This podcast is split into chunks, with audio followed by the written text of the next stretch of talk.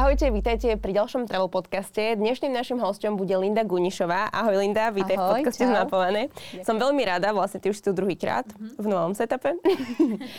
ja som rada, že si prišla, lebo vlastne tá cesta, ktorú si absolvovala, aby sme to tak uviedli aj ľuďom, aby sme to predstavili, tak to bola až taká, aby som povedala, že expedícia, mm-hmm. alebo teda naozaj nebezpečná cesta ešte na ženu.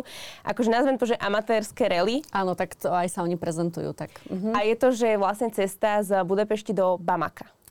No, je to, uh, končí sa v Sierra Leone, uh, hlavné mesto Freetown. Um, vola, kedy sa končilo v Bamaku, čo je hlavné mesto Mali, ale keďže tam sú nepokoje, tak um, museli zrušiť uh, túto uh, destináciu. Ale keďže už za tie roky si to vybudovalo značku, a tak ako je um, ako sa volá tá slavná rally? Um, Dakar. Dakar, presne, aj keď už to dávno nerobia v Dakare, ale tak takisto je Budapešť Bamako, ale končí sa teda v Sierra Leone. Dobre, tak budeme to volať Budapešť Bamako, Áno, ale tak. s iným koncom. V podstate, ako si sa k niečomu takémuto dostala? Lebo vidieť bolo, že tam naozaj už bolo veľa aut, jednoducho bol to konvoj a u nás na Slovensku som o tom ešte nepočula. Ako si sa k tomu dostala ty? Ani ja som o tom nepočula predtým, pretože nikdy som nebola nejaký fanúšik takéto, nazvime to off-road community, pretože predsa len tam naozaj chodia uh, ľudia, hlavne teda muži, ktorí si piplajú tie svoje autá, majú off-roady, štvorkolky, uh, motorky a podobné záležitosti. No mne napísala jedna úplne cudzia baba na Instagrame, uh, Miška, ktorú teda týmto aj pozdravujem samozrejme. No a nemala s kým ísť, chcela ísť do Afriky. Ona to už absolvovala absolvovala pred pár rokmi toto isté rally Bamako, Budapešť Bamako a teraz chcela ísť znova, ale teda s nejakou babou. No a o, dozvedel sa o tom aj ten organizátor a ponúkol je, že keď niekoho zoženie k sebe, takže nám vybaví o, Škodu 120, ktorú nám komplet prerobí a že teda pôjdeme dve dievčatá na, na Škodovke, keďže tam chodia aj takí nadšenci so starými autami alebo veteránmi. Čiže od začiatku to znie ako dosť veľké dobrodružstvo, nakoľko si ju vlastne nepoznala, keďže si spomenula, že ti napísala na Instagrame. Ako dlho si rozmýšľala, že či pôjdeš alebo nepôjdeš? No ja som nerozmýšľala asi ani sekundu, to bolo automaticky, že, že áno, idem do toho, veľmi sa mi páčila celá tá myšlienka. Potom samozrejme sa pokazilo strašne veľa vecí, vrátane nášho auta. Um, totiž to ten organizátor nám dal pokazanú Škodovku. Doteraz uh, nevieme úplne, že prečo.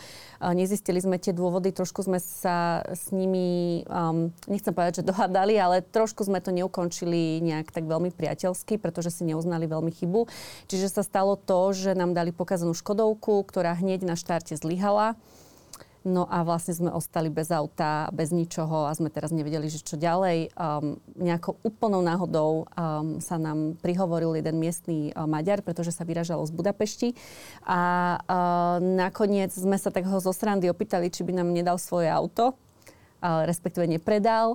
Mal takého, také staré Mitsubishi 20, vyše 20 ročné, tak um, zavolal manželke, pretože to auto patrilo jej a povedal potom po asi polhodinovom telefonáte, že teda oni nám ho požičajú s tým, že my ho vlastne v tej Afrike predáme a potom mu dáme peniažky za to. Takže, takže tak. Uh, akým špeciálnym spôsobom muselo byť to auto vybavené, aby vlastne bolo schopné tej cesty? Akože to predtým.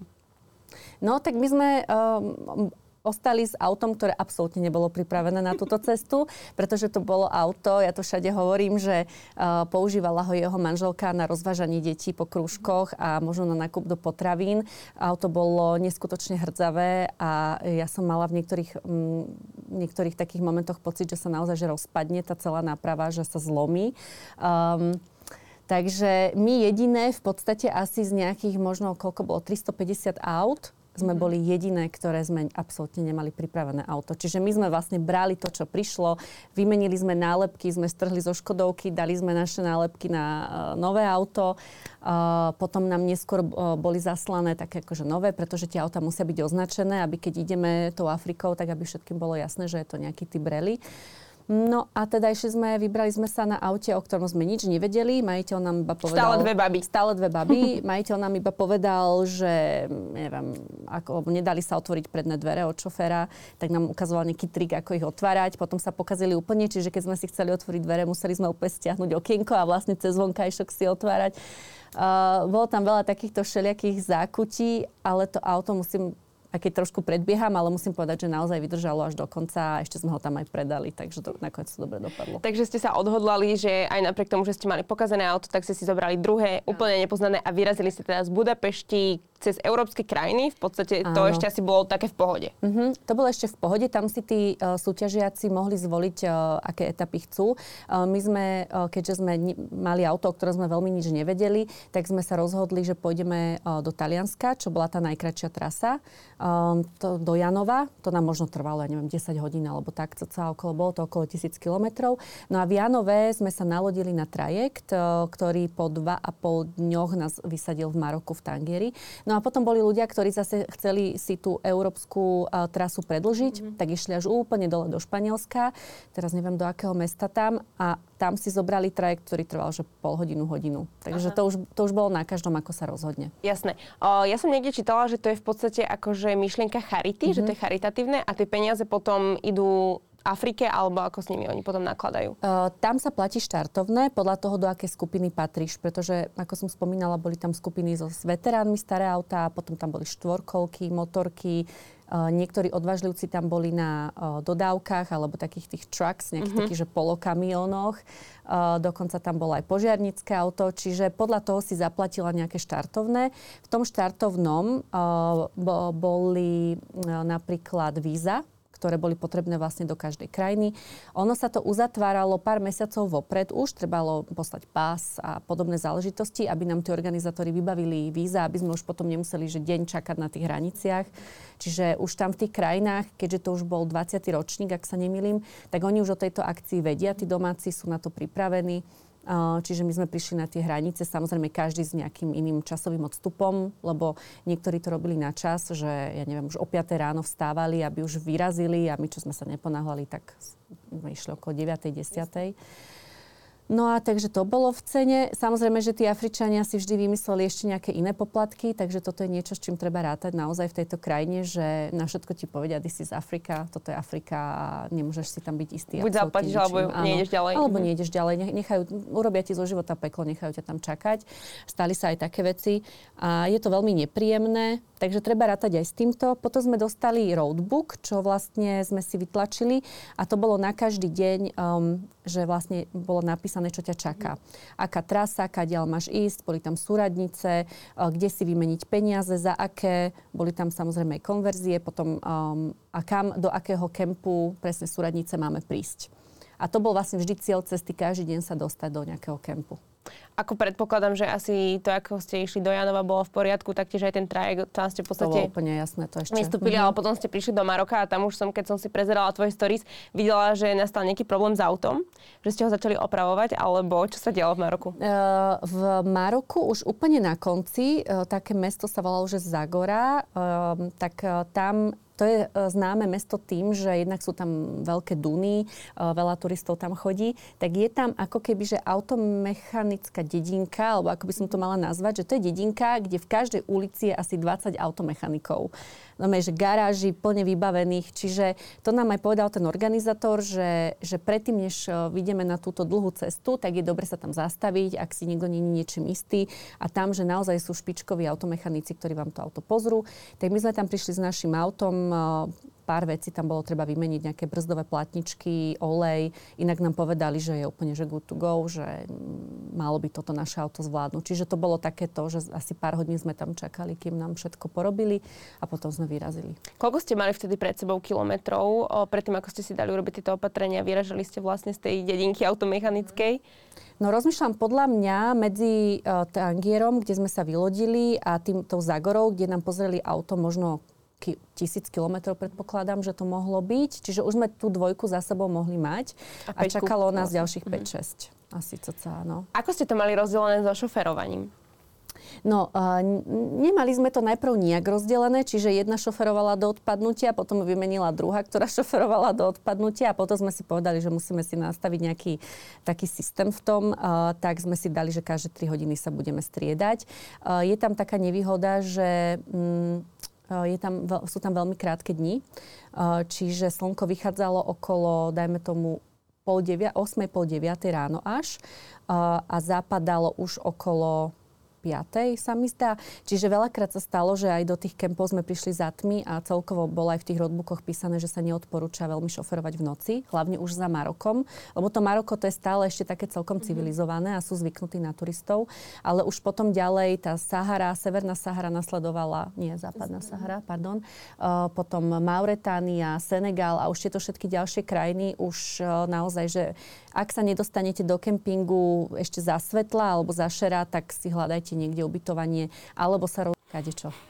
K tomu sa tiež ešte dostaneme, ale vlastne tie inštrukcie boli dané preto, že tam ide nebezpečenstvo zvierat alebo nebezpečenstvo ľudí alebo obidvoje dokopy, že čo je vlastne hlavná príčina toho, aby si sa stránila potom. Áno, to je dobrá rytme. otázka. E, zvieratá som tam nevidela jedného hada, jedného pavúka, nič, iba e, ťavy divoké, čo bolo naozaj že nádherné stretnutie, pretože ich je že vraj oveľa menej než tých v zajatí.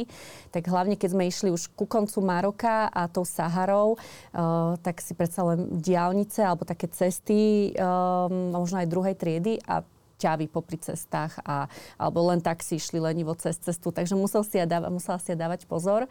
Takže toto bol naozaj zážitok, um, ale ako to už tak býva, tak uh, najnebezpečnejší sú ľudia, takže ak si, sme si mali pred niečím dávať pozor, tak to boli hlavne ľudia.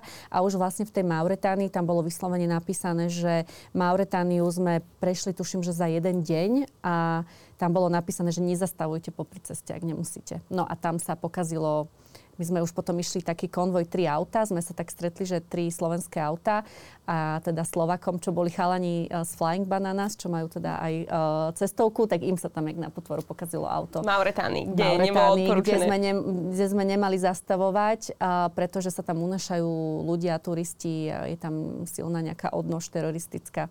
No, takže, ale našťastie sa nič nestalo. Sme tam asi 8 hodín čakali, kým dorazí nejaká pomoc a nič sa nestalo, všetko dobre dopadlo ale tak aj nemuselo, no samozrejme. Išla som sa akurát pýtať, že dorazila nejaká pomoc a tu ste vlastne odkiaľ zavolali, že či o, tí organizátori mali možno nejaké spojky v tých krajinách mm-hmm. a vedeli ste si zavolať, že toto sa nám pokazilo, viete nám niekoho poslať, alebo ako to funguje? No tam už to bolo tak, že už za mnou priletel priateľ, on za mnou priletel po nejakých 8-9 dňoch o, do, do Sahary. Mm, to sme boli spolu v aute a tá Myška vtedy sa rozhodla, že ona chce zažiť trošku jazdu aj v, nejakom, e, v nejakej dodávke. Tak, lebo vlastne v, tým, v tom kempe, keď sa tam zloží tých 500-600 ľudí, tak e, väčšinou sa ideš poprechádzať a dáš sa do reči, sa zoznamuješ a tak. Tak ona takto akože išla a e, s niekým sa tam zoznamila a oni, že jasné, že zoberieme ťa. Čiže vlastne ona išla dodávkou Našťastie aj nakoniec dobre, že to tak bolo, pretože ona už vlastne dorazila uh, do cieľovej rovinky v ten deň a my sme jej dali vedieť, že my sme ostali vysieť, um, teda po tej ceste Mauret- v tej Mauretánii. Čiže ona bola naozaj, musím povedať, že veľmi taká akčná, že keď bol nejaký problém, tak ona hneď riešila. Idem, riešim, sme ho volali. No a ona tam obehala celú tú dedinu nejakú a všetkých ľudí tam postavila na nohy a asi tam bol podľa mňa jeden jediné, jedno jediné odťahové auto na celú Mauretániu a ona ho zohnala. Takže potom sa 8 alebo neviem, nechcem preháňať, možno 4-5 hodín sa trepali za nami, tam to auto naložili, lebo to auto nemohlo sa ani odťahovať. Bolo tak pokazané, niečo tam bolo s kolesami. To sa bavíme ja o tom Mitsubishi vlastne, s ktorým ste výraze. Nie, nie, nie, to sa nie. bavíme o tých, bana, o tých Aha, sme ich volali banáni, o to, tí Slováci, mm-hmm. tak lenže keďže sme boli konvoj tri auta, tak sme už ostali jasné, spolu. Jasné, jasné. Sme sa ne, neopúšťali. No a takže vlastne to auto ich trebalo iba naložiť, nemohlo sa ani odťahovať. Čiže to bol ten problém. Takže ona nám zohnala fakt, že asi 500 kilometrov ďalej odťahovú nejaké to auto toho naložilo a a išli sme naspäť do toho kempu teda. A tam vlastne oni dokázali opraviť chalanov, a tam, áno, viem, že im aj domáci pomáhali, ale nakoniec si ho tuším opravili sami, že samozrejme vždy um, aj tuto to tak fungovalo, že keď ideš na takúto nejakú akciu, tak vznikne Facebooková skupina, kde sú všetci títo členovia, vznikla WhatsAppová skupina, čiže my sme vždy na hraniciach sme si kupovávali SIM karty, uh, aby sme mali pripojenie na internet, čiže vždy, keď bol nejaký problém, tak sa písalo do tej skupiny, že ostal som vysieť, tu sú súradnice, potrebujem, ja neviem, francúzsky kľúč na vymenenie kolesa, osmičku, tak niekto napísal, a ja idem akurát okolo vás, osmičku mám, tak sa zastavím. A takto sme si vlastne navzájom pomáhali. Čiže boli tam nejaké také poistky, že o ano. tebe niekto vie, máš ano. niekoho akože po ruke a, a asi ti pomôže, keďže je na tom takisto ako ty. Uh, Videla si tam, ja neviem, ľudí z rôznych krajín zrejme, ale vieš povedať, kto tam bol najčastejšie, aké národnosti? No keďže je to Budapešť, Bamako a tí organizátori sú Maďari, o, tak um, asi takých 70%, 60-70 by som povedala, že boli Maďari. No a potom bolo veľmi veľa Rumunov, že som bola naozaj veľmi prekvapená a dokonca oni boli na takých tých, že aj najlepších autách, že kadejaké uh, Range Rovery a Land Cruisery, ale fakt, že upravené do posledného detailu na off-road, tak veľmi veľa tam bolo takýchto, že mladých chalanov, takých nadšencov, ale boli tam aj Taliani a potom dosť veľa Severanov, takých, že z Holandska a z takýchto krajín. No a Slovak, takých Slovako-Maďarov tam bolo tiež dosť veľa. Ty si vlastne spomínala, že za tebou priletel priateľ, ale predtým ste išli len vy dve baby, ktoré ste sa v podstate nepoznali a už vôbec ste sa nepoznali v tých situáciách kritických, ktorý tam bolo asi dosť. Že máš niečo, čo si sa možno naučila o tej situácii o sebe, alebo že ako by si povedala, že idem s neznámym človekom vlastne do Afriky, no. tak čo ti to dalo, alebo ako to tak spätne vnímaš? Tak už teraz spätne to vnímam, že určite mi to dalo novú kamarátku v podstate. Oni, ona tam zase mala aj priateľa, respektíve snúbenca, už sú teraz aj zobratí, sú manželia. Oni sú takí akční, že oni prileteli a hneď sa išli brať, v Gruzínsku dokonca. A len on išiel v inom týme s inými ľuďmi, takže preto sme boli iba my dve najprv. A Takže teda dalo mi to nových kamarátov v podstate, pretože ju aj teda jej, jej partnera Lukáša. A mm, ja, ja som taký ten typ človeka, že ja som veľmi, ja to nazývam splachovacia, že mňa málo čo rozčuli a dokážem celkom si možno zachovať chladnú hlavu uh, a nie som ani nejaká uražlivá, ani nič. Myslím si, že nepoznali sme sa a bolo zo pár stresujúcich situácií, ale ku koncu dňa sme ich vždy nejak vyriešili a uh, sa to nakoniec obratilo na dobre. Vy ste v podstate precestovali koľko? 6 alebo 5 krajín, ja to mám aj napísané. Maroko, Západná Sahara, bavíme sa teda o Afrike, ano. Mauritánia, Senegal, Gambia. Nie, Gambiu sme obišli, išli sme cez... Um, čo tam bolo? Guinea Bissau je tu. G- áno, Guinea, mm-hmm. Guinea a končili sme v Sierra Leone. Uh, do akej veľkej miery ste sa stretávali s tými ľuďmi a s tými lokálcami? No, to boli dni a boli dni, hej, pretože um, keď sme vedeli, že nás čaká veľmi dlhá etapa v ten deň a nechceli sme prísť do kempu o 9. o 10. večer, tak eh, sme fakt, že ráno vyrazili a išli sme išli sme non-stop autom, že iba sme sa striedali v šoferovaní, nerobili sme nikde zastavky, čo ma veľmi mrzí, pretože um, bolo to ako pozerať sa z vlaku na tú krajinu, že nebola veľmi príležitosť zastaviť, odfotiť, prihovoriť sa tým ľuďom až tak, ako by som napríklad ja určite robila, kebyže to není takéto podmienky. Um, čiže v takéto dni sa veľakrát stalo, že sme naozaj videli iba z auta tú krajinu. A potom boli dni, ktoré boli trošku voľnejšie, pretože sme vedeli, že nás čaká možno 150 kilometrov. Čo ale zase 150 kilometrov na africkej ceste je asi ako u nás 800 e, kilometrov na slovenských cestách. Aj bez tej diálnice Bratislava-Košice. takže... Um, Takže ako, ako kedy. Ale tú Mauretániu sme naozaj že prefrčali a musím povedať, že Mauretánia sa mi veľmi páčila, pretože to bolo ako z takých tak, taká rozprávková krajina, že len rovná, bez nejakých kopcov, vrchov, celá taká žltkastá, ako keby, taká bežovo-žltkastá a len ťavy. Všetci sú tam moslimovia, alebo teda myslím si, že tam preva, prevažuje um, no, toto náboženstvo. Takže tí ľudia sú, tie ženy hlavne veľmi zahalené, ale zároveň aj trošku také farebné. To bola veľmi krásna krajina. Ako musím povedať, že asi jedna z tých, čo sa mi páčili najviac. A ďalej tam bol asi Senegal, teda to Senegal. som videla na stories vlastne. Áno, to už bolo, že už ku koncu Mauretánie už bolo začínať vidieť takú tú zeleň a tak, lebo už Senegal je zase zelený, čiže tá krajina sa nám extrémne menila pred očami, že to Maroko bolo také oranžové ako Mars, potom bola Mauretánia, ktorá bola taká bledožltá a už ak sme prichádzali do Senegalu, už začala tá zeleň, zelená. A tá už v podstate bola až do konca, že presne taká tá charakteristika, že taká tá ostrá oranžová zem a um, zelené mm-hmm. palmy a, a stromy, takže to bolo veľmi pekné. A takisto sa menili aj ľudia podľa náboženstiev, samozrejme podľa toho, ako boli oblečení, aj tie domy sa menili. Takže bolo to veľmi také rôznorodé.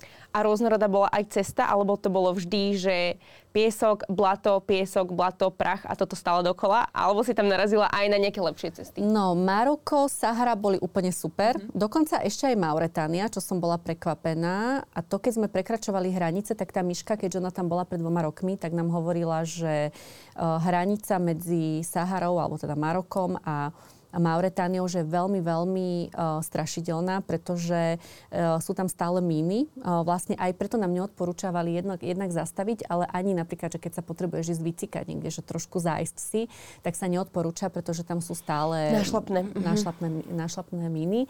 No ale zrovna teda tá časť tá hraničná, že sú tam povybuchované vraky aut a Eh, extrémne diery, že tam ani není cesta. Lenže oni to tak stihli opraviť za tie dva roky, že kým sme tam teraz my prišli, tak ako to bolo, že úplne, že super cesta. Ako bolo to, nehovorím, že to bolo rozprávkové, ale nebolo to našťastie, alebo aj keď by som to možno rada videla aj takto, ale nebolo to také strašidelné, ako to opisovala Miška.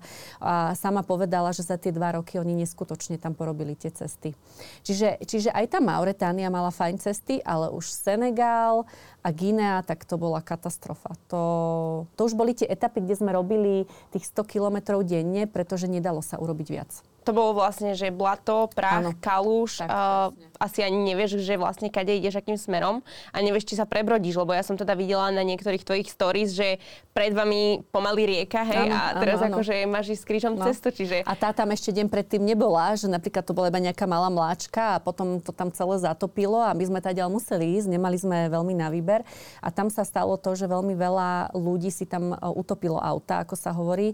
Čiže uh, keď sme sa pokúšali pokúšali cez to prejsť aj rýchlo alebo hociako, tak v, nejakej, v nejakom bode ti tá voda prejde cez ten motor a niektoré auta tam úplne vyplo alebo tam ostali do polky úplne za, e, zaborení, museli ich ostatní vyťahovať. Um, ale zase tých ľudí to veľmi bavilo, že aj keď sme boli v tej Sahare, presne, že zablatení mať pokazané auto, lebo toto bolo to dobrodružstvo pre nich, že, že sme to videli na tých uh, mužoch, že aj keď sme boli v tej Sahare, tak bolo odporúčané, že nechoďte na tieto miesta, lebo tam zapadnete v piesku a oni tam práve, že išli, oni chceli zapadnúť v tom piesku a potom si navzájom požičiavali také tie, to sú také plastové bordy, ktoré pichneš pod koleso, aby si sa nejak, a lopaty tam všetci mali a oni práve, že toto chceli, aby sa im tie auta tam pokazili, aby ich potom následne mali dobrodružstvo a aby ich sa tam mohli opraviť. No. Takže, Takže vyhľadávali vlastne také ano. nebezpečné situácie. My sme nevyhľadávali. My sme ako, niektoré veci sme museli absolvovať, aby sme sa niekam dostali, ale vždy sme išli tak akože opatrnejšie.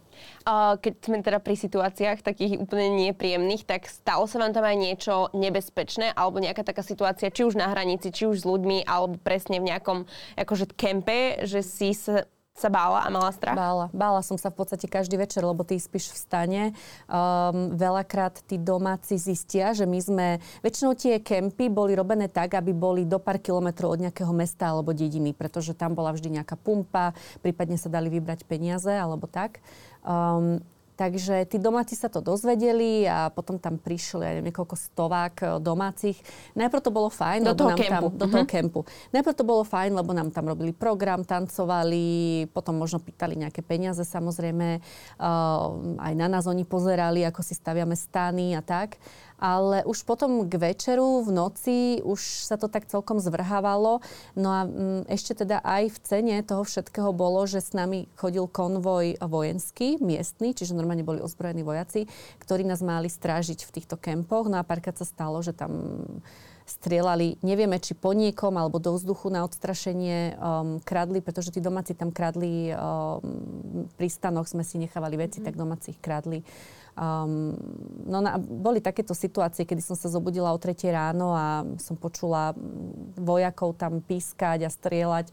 No a nevieš, čo sa deje. Áno, Ako áno, ne, nevieš, lebo je mhm. všade tma. Takže boli tam takéto situácie, kedy sme sa báli. Potom raz sa nám stalo, že nás zastavili takí dvaja policajti na motorke um, a že aby sme s nimi išli na nejakú stanicu. Ale sme si všimli, že sú tak zvláštne oblečení, že nemajú uniformy, ale majú iba nejaké modré tričko, kde bolo napísané, že ja neviem, bezpečnosť. O, to boli francúzske kolónie, čiže Hej, tam sa uh-huh, po anglicky uh-huh. nedohovoríš, iba po francúzsky. Čiže nedalo sa s nimi nejak dohovoriť, že nie, zobrali nám nejaké doklady, papiere, musíme ísť s nimi a my sme si tak povedali, že v tom roadbooku bolo aj napísané, že sú aj falošní policajti na niektorých miestach tak sme si povedali, tak toto sú asi falošní policajti, lebo nemali zbraň pri sebe, mali iba pišťalky, na ktoré nonstop pískali, mali takéto trička a k tomu rifle, že nepôsobilo to veľmi dôveryhodne. Tak my sme im zdrhli, no. Tak sme si povedali, že nejaké papiere, čo sme im dali, sme oželeli, lebo tak tie už nikdy neuvidíme. Zdrhli sme ich, e, sme im, oni nás chvíľku ešte naháňali a potom to zdali. No. A potom sme sa dozvedeli, že to boli určite falošní policajti. Čiže dobre sme urobili, lebo my keby sme s nimi možno niekam išli, tam už by nás možno čakali viacerí, by nás okradli a Boh vie. No. Takže... Ty si vlastne pred podcastom spomínala, že ty si z Afrika, že oni majú akože také heslo, takže tam úplne nevždy platí to, čo je asi napísané v tom roadbooku. Vôbec, no. A ako to fungovalo na hraniciach, alebo kde si zažila takú situáciu, že si si napríklad musela priplatiť za niečo, čo možno nedávalo zmysel? No, napríklad to bola jedna hranica, teraz už neviem, dajme tomu medzi Senegalom a Ginou, nechcem klamať, ale zdá sa mi, že takto to bolo. Tak v roadbooku bolo napísané, že víza máte zaplatené, ale ty aj tak na tú hranicu musíš ísť a musí, musia všetci z toho auta vystúpiť a ísť na to pasové aj na jednej strane, aj na druhej strane deti dajú pečiatky. Čiže ty toto všetko musíš absolvovať tak či tak. Že to je iba tak, že nám otvoria závoru a, a chodte. Čiže tak či tak sme veľakrát 2-3 hodiny čakávali na tých hraniciach. No a my sme teda už spokojne prešli na tú druhú stranu, už sme mali všetky papiere a zrazu tam taký velikánsky stan, taký no zorganizované, všetci tam chodili v takých jednotných tričkách, že tuto sa máme postaviť a zrazu tam vyhlásili, že máme zaplatiť 80 eur na auto, že do, akože vstup do Ginej. A my, že čo, veď všetko je zaplatené, nejaký vstup do Gineji, že veď to je nezmysel. No a všetci sme to ako tak davovo zaplatili a tiež sme sa potom dozvedeli, že to bol vymyslený poplatok, ktorý si tam niekto šikovný to tam celé zorganizoval. A, tak ale nevieš, to zaplatíš a ako tam s nimi bojovať. Takže, a takto, toto sa stávalo veľmi často, takéto a podobné situácie. Ale to je v Afrike už asi niečo, s čím jednoducho musíš nie, rátať. Ne, nemôžeš proti Odporovať. tomu bojovať, mm-hmm, absolútne. Mm-hmm. Ďalšia vec, uh, neviem už koľko dní sme boli, že v kempe a neosprchovaní, lebo tam naozaj hygiena No a už v podstate za Marokom už všetko, čo je záchod, je iba dierka v zemi pri najlepšom a, a ne, veľmi veľakrát preplnená úplne, že, že ani, to, to, to, boli, to boli strašné niektoré tieto veci, ale tak vo všeobecnosti muži to zvládajú lepšie ako ženy a my sme teda trošku týmto trpeli. No a uh, vypadla mi myšlienka, čo som tým chcela povedať. Že v Afrike musíš rátať už asi so všetkým a nedá sa tomu odporovať, Áno. že tam proste si svet funguje inak. Áno. No a tak už sme boli takí unavení, že vlastne ty sa nemáš celé dní kde osprchovať, o, fakt, že iba vlhčené vreckovky používaš alebo možno deci vody, lebo my sme si vždy kupovávali vodu. Tak po niekoľkých dňoch sme si povedali, že ideme sa ubytovať do hotela a Um, normálne sme v Mauretánii našli že hotel na, na bookingu, tak sme si ho bukli. A niekto nám tam povedal, že ale to, že ste si bukli uh, hotel, neznamená, že tam prídete a reálne tá izba tam na vás bude čakať. A ja, že jak nie, však to je booking, veď to je dôveryhodná stránka, že určite, no samozrejme, prišli sme tam a úplne inú cenu nám povedali, ako bolo na bookingu, tak sme s nimi zjednávali, odporní tam boli na nás. Nakoniec uh, sme odišli úplne bez izby. Čiže zase, ty si z Afrika. Ne, nevieš, ty si niečo bukneš oficiálne a aj tak odídeš bez ničoho, lebo uh, keď si tam niekomu nesympatický alebo nedáš mu toľko, koľko on chce, tak proste mu to je jedno, mm-hmm. že on nezarobí. On radšej nezarobí, ako keby mal dostať možno menej, než je v jeho očiach. No.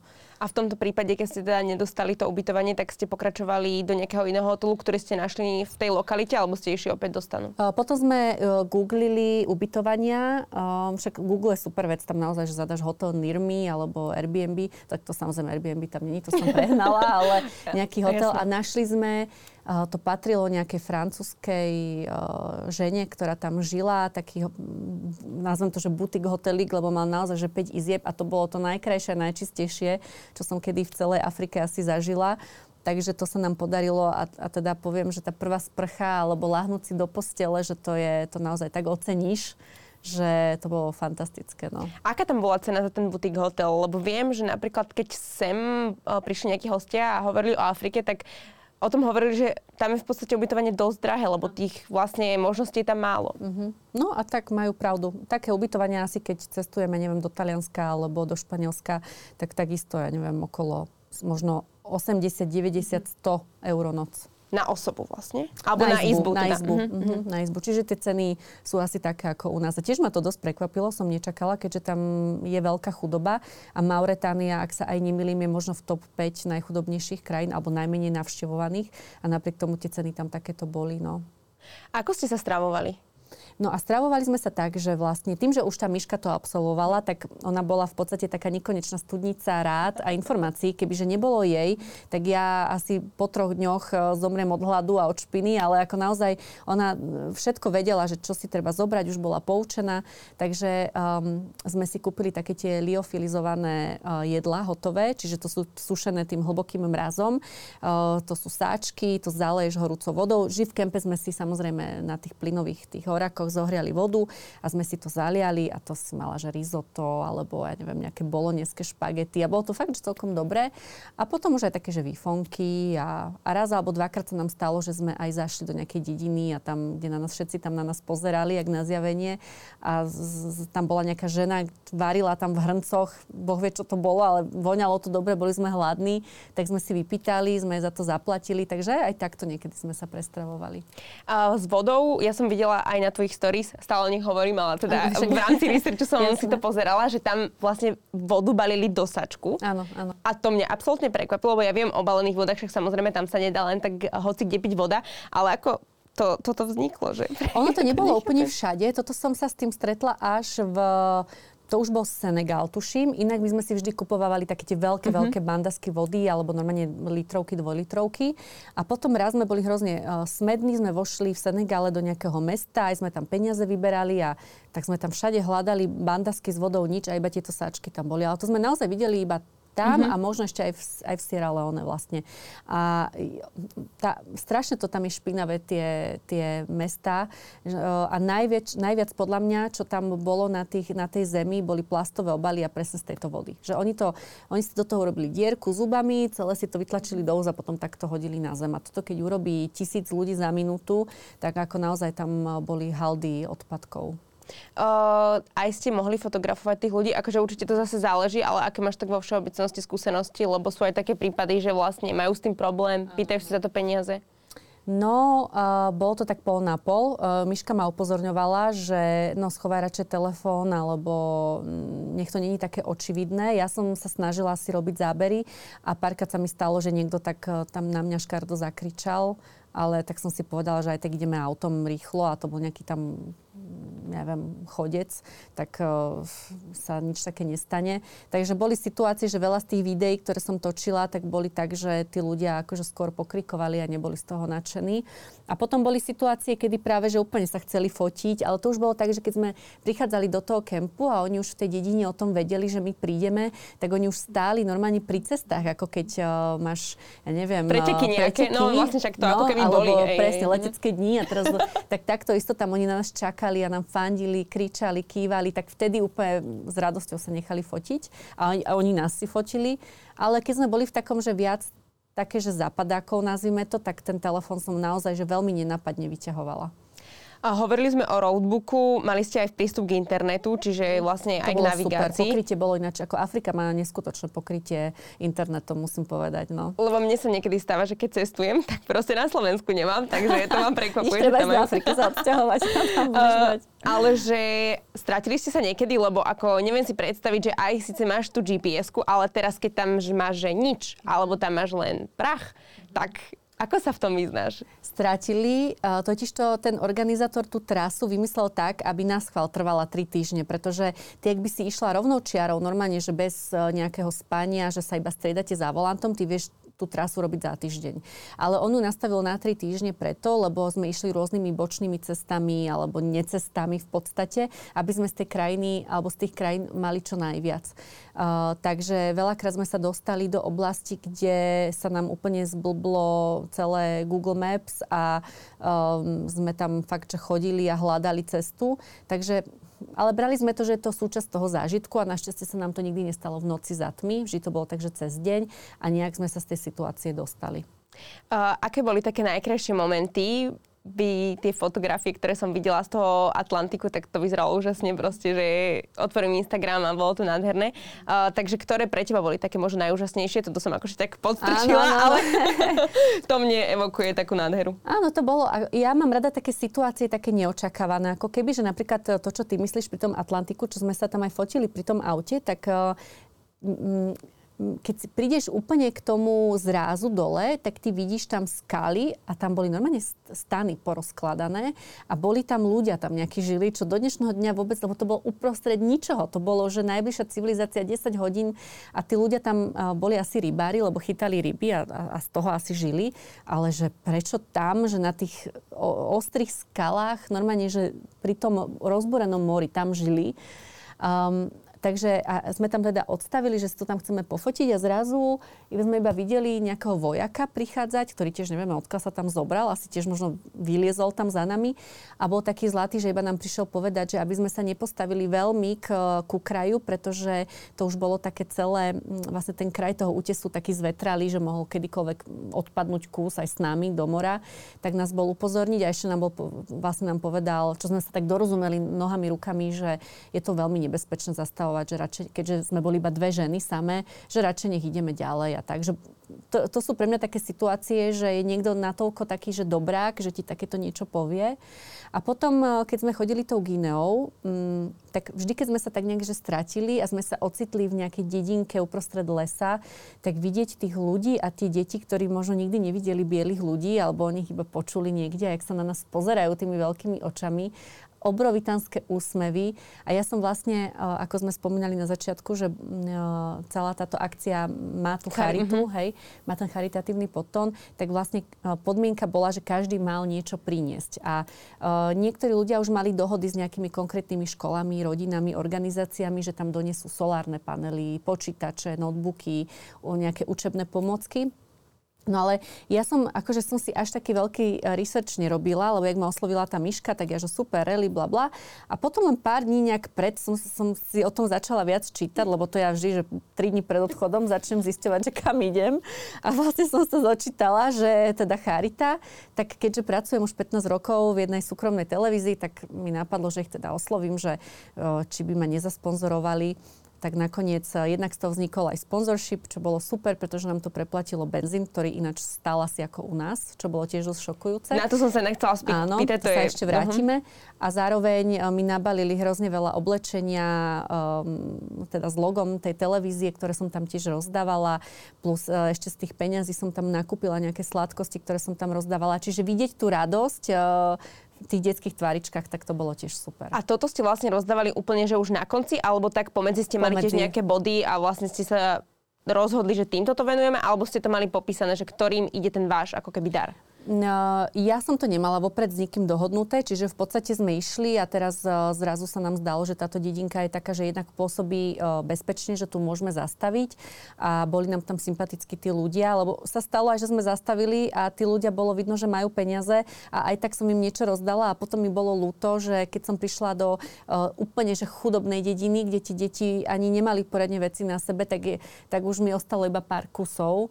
Čiže my sme to tak uh, sa snažili tak celkom, teda ja, tak celkom to tak akože porozdielovať. Ale vlastne tá myška, ktorá išla s notebookmi a s nejakými školskými potrebami, tak ona bola dohodnutá s konkrétnou školou v Sierra Leone. Čiže my keď sme prišli do Sierra Leone, tak ona potom ešte vlastne tam 4 dní ostali a ešte mali stretnutie s touto školou a tam im odozdali tie veci.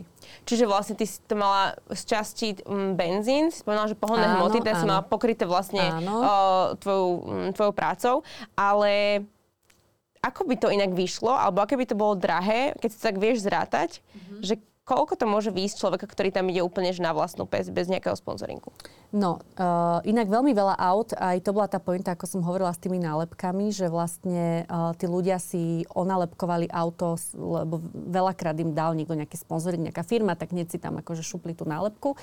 No a um, aby som teda zhrnula, tak len to štartovné treba rátať niekde medzi 900 až 1300 eur. To je čisto to štartovné, v ktorom už ale teda, ako som hovorila, máš aj tie víza, Uh, a ďalšie nejaké takéto dokumenty. poplatky, mm-hmm. dokumenty a podobne. No a potom benzín uh, stál No Miška hovorila, že pred dvoma rokmi bol 50 centov na liter, teraz bol euro 50 čiže trojnásob, trojnásobok. Takže keď si to spočítaš krát... Uh, 7,5 no, tisíc, tak ne, nevyšlo to. Uh-huh. Uh, ne, nemuseli sme tankovať, že každý jeden deň. Niekedy sme tankovali, že naozaj, že plnú nádrž 50, 60, 70 eur. A niekedy sme na ňu vedeli, že ísť dva dní alebo deň a pol v podstate sme tankovali na tak každý deň, deň a pol, keď tak nad tým rozmýšľam. Brali ste si aj zásoby, vlastne mali no, ste samozrejme áno. Vždy, A v roadbooku potom bolo zo pár aj takých, um, keď nás vlastne upozorňovali na to, čo nás čaká, tak uh, boli tam pripomienky, že teraz si natankujte do uh, bandasiek, pretože uh, tisíc kilometrov nebude žiadna pumpa tak o, samozrejme, že sme si kúpili ešte v Maroku niekde nejaké bandasky, ktoré sme potom neskôr naplnili a samozrejme, že sa zišli, lebo naozaj nebola pumpa, takže sme dolievali. Mala si niekedy taký moment, že už si bola fakt unavená, neosprchovaná, zaprášená a už by si to najradšej otočila, taký akože kriticky, kriticky? Asi až takto nie. Ako mala som e, rôzne pochody v hlave a no, človek my sme sa potom že tak smiali, že my sme úplne zdivočeli, že ty už presne keď si v takýchto podmienkách a ti tam niečo padne na zem, tak to zdvihneš, zješ to, alebo pijete 20 z jednej flaše, že už ani neriešiš tieto veci, že sme boli totálni divočáci.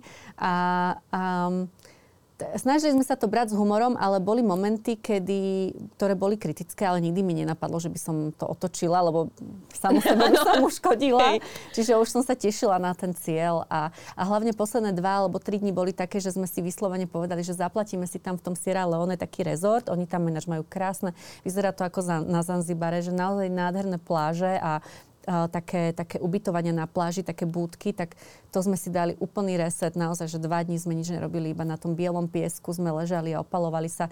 Takže už keď človek má tento bod pred sebou, že sa na to teší, tak, tak to dá. A boli teda také tie momenty v tej cieľovej rovinke proste relieved, že boli ste akože strašne takí šťastní, alebo ako to bolo? Uh, áno, boli sme, len teda uh, sa stala taká vec, že jeden z tých organizátorov, um, totižto tí organizátori, oni jednak mali veľký autobus, uh, v ktorom mali nejakú techniku, ďalší autobus bol, že testovací, pretože na prekročenie niektorých hraníc bol treba aj negatívny PCR test, uh, dokonca aj až toto tam bolo, čiže aj to bolo v tej cene vlastne, aby som nezabudla. Um, a plus mali oni svoje auta, na ktorých chodili, ktoré boli tiež fantasticky vybavené, neviem akými antenami, a aby sa vedeli spájať s ľuďmi, ináč nikomu nepomohli. To, bola, to bolo trošku tiež také sklamanie, že keď sa stali vážne nehody a ľudia písali no, do tej skupiny, že volali na to emergency number, ktoré sme všetci mali v prípade najnutnejšej potreby volať tým organizátorom, tak nikto nezdvíhal alebo povedali, že nájdete najbližšiu nemocnicu. Takže to bolo, toto treba rátať, že oni nie sú úplne že nápomocní. No a stalo sa, že keď sme teda prešli tým finish lineom, tak jeden z tých organizátorov teda vystúpil z auta a zaparkoval a jak vystúpil, tak dostal infarkt a zomrel rovno na mieste. No. Takže uh, wow. sa dejú aj takéto veci. No. A dokonca pred dvoma rokmi uh, tam zomrel tiež jeden, ale nie organizátor, ale jeden zo súťažiacich. Uh, um, zišiel z cesty a proste nehoda zomrel. Lebo niekedy tí kamióny, oni idú úplne oproti tebe, je to hrozne úzka mm-hmm. cesta a ty jediné, ako sa mu môžeš vyhnúť, je, že úplne sa dáš doprava a tie cesty sú tak dosť strmo robené, že končia tak dosť nepríjemne a sa, aj to sa stalo, že sa tam prevratili nejaké auta. Ale našťastie nikto akože nemal nejaké vážne zranenie, ale stávajú sa tam aj tieto veci a Uh, treba to mať tak trošku na zreteli. No a vlastne tým, že vlastne v ten večer mala byť veľká party, uh, oslavná, oslavná a odozdávali sa ceny, lebo niektorí ľudia to, ako hovorím, fakt robili na čas. No tak vlastne malo to veľmi taký, takú smutnú, tak tým, že tam jeden z nich zomrel, tak to bolo veľmi také smutné. No. To ma teda mrzí, samozrejme, niekému zem ľahká, to by som, naozaj som teda prekvapená, lebo k tomu som sa asi nedostala, ale vlastne si to asi ani nezdielala. V podstate takéto niečo. Keď si hovorila, že to tam bolo na čas, tak aký bol ten najlepší? Fú, no musím povedať, že toto by som, neviem, toto by som klamala. Neviem totiž to, ja neviem, ako to úplne oni robili, ale oni tam museli chodiť na nejaké checkpointy ako keby a tam sa nejak prihlásiť. A, tam, toto je, uh-huh, no, uh-huh. a to oni si nejak tam sa im to zapisovalo do tých súradníc. E, no, mali nejaké špeciálne mapy oni naťahané, ktoré sme my nemali a tamto oni vlastne zaznamenávali a podľa toho, a takže to asi není úplne, že konkrétny čas, takže neviem. Ale vyhrali, mm, vyhrali, ma, vyhrali Rumuni. Vyhrali, prvé miesto boli Rumuni. aj ste sa s nimi potom nejak rozprávali s tými ostatnými cestovateľmi, alebo teda tými, čo išli na tých autách, že ako tá komunita fungovala? No, tá komunita fungovala inak úplne super na Facebooku, že tam sme si fakt, že dávali rády a pomáhali si. V tých kempoch my sme už tak lebo Slovak k Slovakovi a pálené k pálenému. Každý tam ešte, v, ja neviem, niekde v Gineji tam niekto vyťahol nejakú domácu slivovicu, že o, jak vôbec ju ešte, že ju ešte stále mal.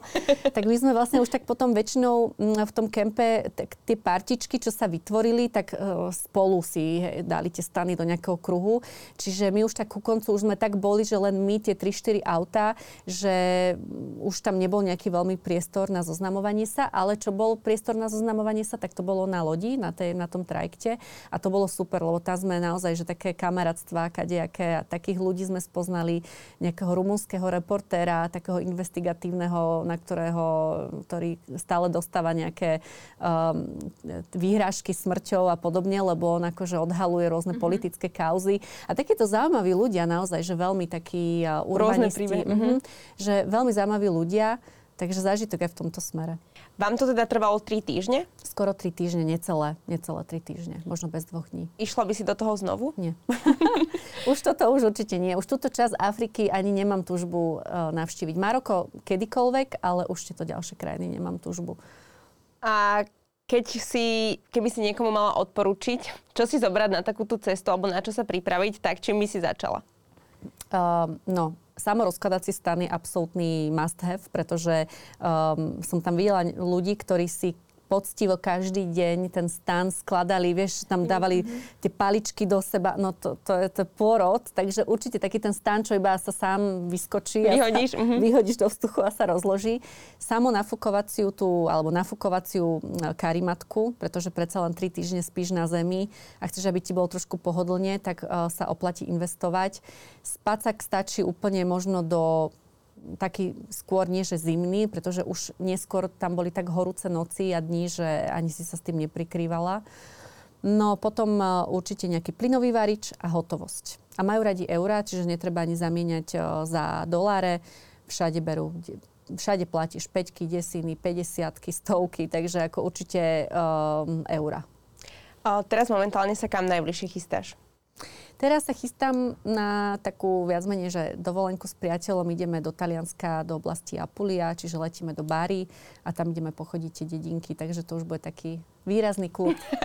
Pre mňa je ešte fascinujúce to, že vlastne o, neviem, ako by som to, neviem, ako by som to povedala, že v podstate o, pracuješ, že akože neži, neživíš sa tým, že cestuješ, lebo sú aj samozrejme takí ľudia, ktorí pracujú s letenkami, pracujú uh, full-time Instagram, že ako si dokážeš rozložiť v podstate ten čas, uh, máš, máš na to nejaký hack?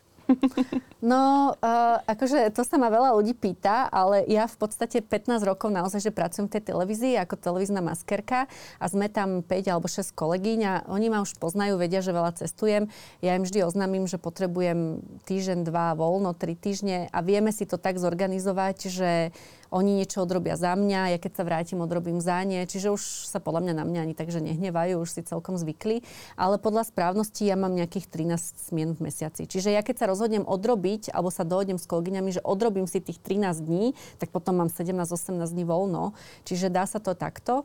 No a Mm, nekupujem blbosti. No, asi takto by som to povedala, že naozaj, že všetky moje zarobené peniaze, alebo väčšina, ide na cestovanie, že odkladám si, stále vyhľadávam lacné letenky, že ja naozaj málo kedy letím za plnú sumu, že to by musela byť nejaká výnimočná situácia ako teraz, lebo my sme vlastne z tej Afriky leteli naspäť domov a tu sme tam nechávali. Takže vtedy musím kúpiť za plnú sumu samozrejme, ale inak letím vždy, že veľmi lacno Čím som staršia, som pohodlnejšia, čiže už to ubytovanie neriešim vždy úplne najlacnejšie, ale už chcem aj trošku komfort, už si doprajem, ale to už je asi aj fakt, že tým vekom. Uh, ale dá sa to, no, akože to sú priority, ale makám, ako naozaj, že veľa robím, aj keď sa to možno na tom Instagrame nezdá, ale veľa robím a mám kopec iných projektov, na ktorých viem si nejak zarobiť, privyrobiť, takže aj Instagram už celkom zarába. Ale nie som v tom štádiu, že by som zarábala cestovaním, ale je to môj celoživotný sen. Jasné, vždy sa dá, keď človek chce, asi, asi tak nejako. A ešte, keď máš nejakú takú destináciu vysnívanú, tak čo to je? Lebo Bari samozrejme áno, je áno. ešte taká, ale viem, že asi túžiš možno vidieť niečo Určite, viac. Niečo viac. No, mňa veľmi láka Irán, ale tak keďže je tam situácia, aká je a pokiaľ sa nevyrieši, tak určite tam nepôjdem. Uh, dať možno aj tieto stany, že Tadžikistan, Uzbekistan a možno práve do toho Iránu. A to by som dala, že autom znova také nejaké nežreli, ale akože istou pozemnou cestou. No a ako sme sa rozprávali, tak som pozerala aj ten Pakistan ma celkom zaujal. No proste takéto um, destinácie. Ďakujeme ti veľmi pekne, ďakujem Linda, že si prišla. Pre mňa opäť veľmi inšpiratívny rozhovor. Ďakujem. A vy samozrejme, ak si chcete pozrieť ten predchádzajúci rozhovor, tak môžete kliknúť sem. Dnešným našim hostom bola Linda Gunišová. Ešte raz ďakujem. A ja. A vidíme sa opäť o týždeň. Zatiaľ sa majte krásne, užívajte si Vianoce a Vianočné sviatky. Čaute.